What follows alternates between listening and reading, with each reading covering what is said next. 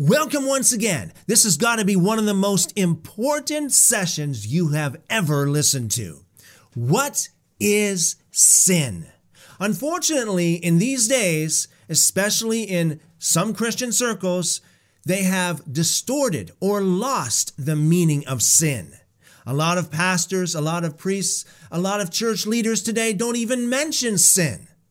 The Bible talks a lot about sin. The scriptures define sin, and this is one of those scriptures. 1 John chapter 3 verse 4. Everyone who sins also commits lawlessness. Sin is lawlessness.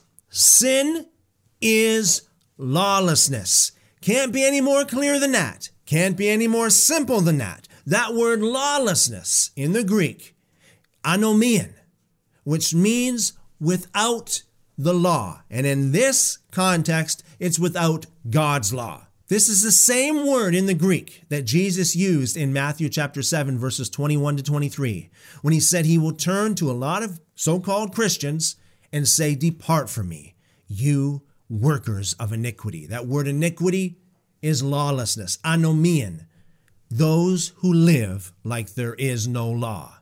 And unfortunately, today, in many Christian circles and in much Christian doctrine, they teach that there is no law for us to go by. We just go by the Spirit. And everybody has a different idea of what the Spirit is saying and what the Spirit is actually moving you to do. I have seen two Christians argue, saying, Well, the Holy Spirit told me this. The other one said, No, that's not right. The Holy Spirit says this. So, to make it very, very simple, Sin is when you break God's law. When you don't do what you should be doing, or you do what you shouldn't be doing. That is sin.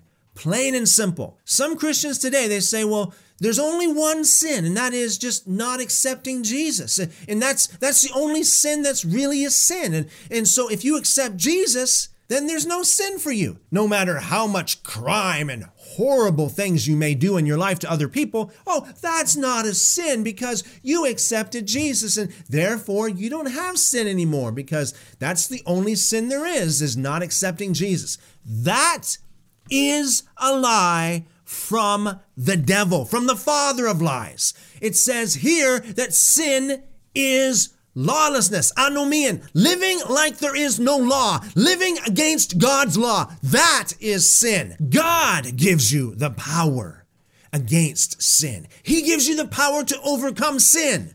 Remember, in the book of Genesis, it tells us that we must master sin. If it's impossible for people to master sin, why does it say that we must master it?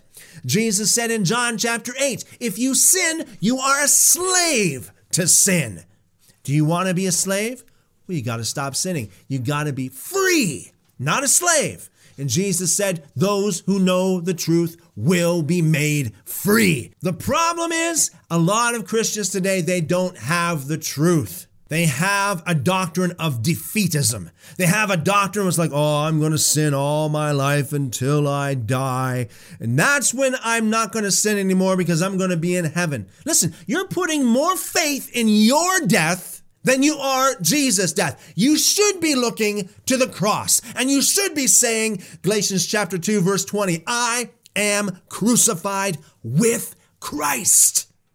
I no longer live. Therefore, how can I sin if I no longer live? I no longer live, but Christ lives in me. How can a vessel sin who no longer lives? Listen, dead men don't sin. Romans chapter 6, verse 2. You who are dead to sin how can you live in it any longer? And there's those poor Christians that go around going, you know, I know God doesn't want us to sin, but God, eh, for some reason, God is just, he just, he's not powerful enough. Eh, we do it against his will, but we just, eh, God's just not powerful enough to, to set us free from sin. He just doesn't want to set us free from sin, but he doesn't want us to sin, but he doesn't set us free because, listen, God is willing and able to set you free from slavery to sin. Look to the cross. Identify with Jesus on the cross. Identify with his resurrection, and you will be free.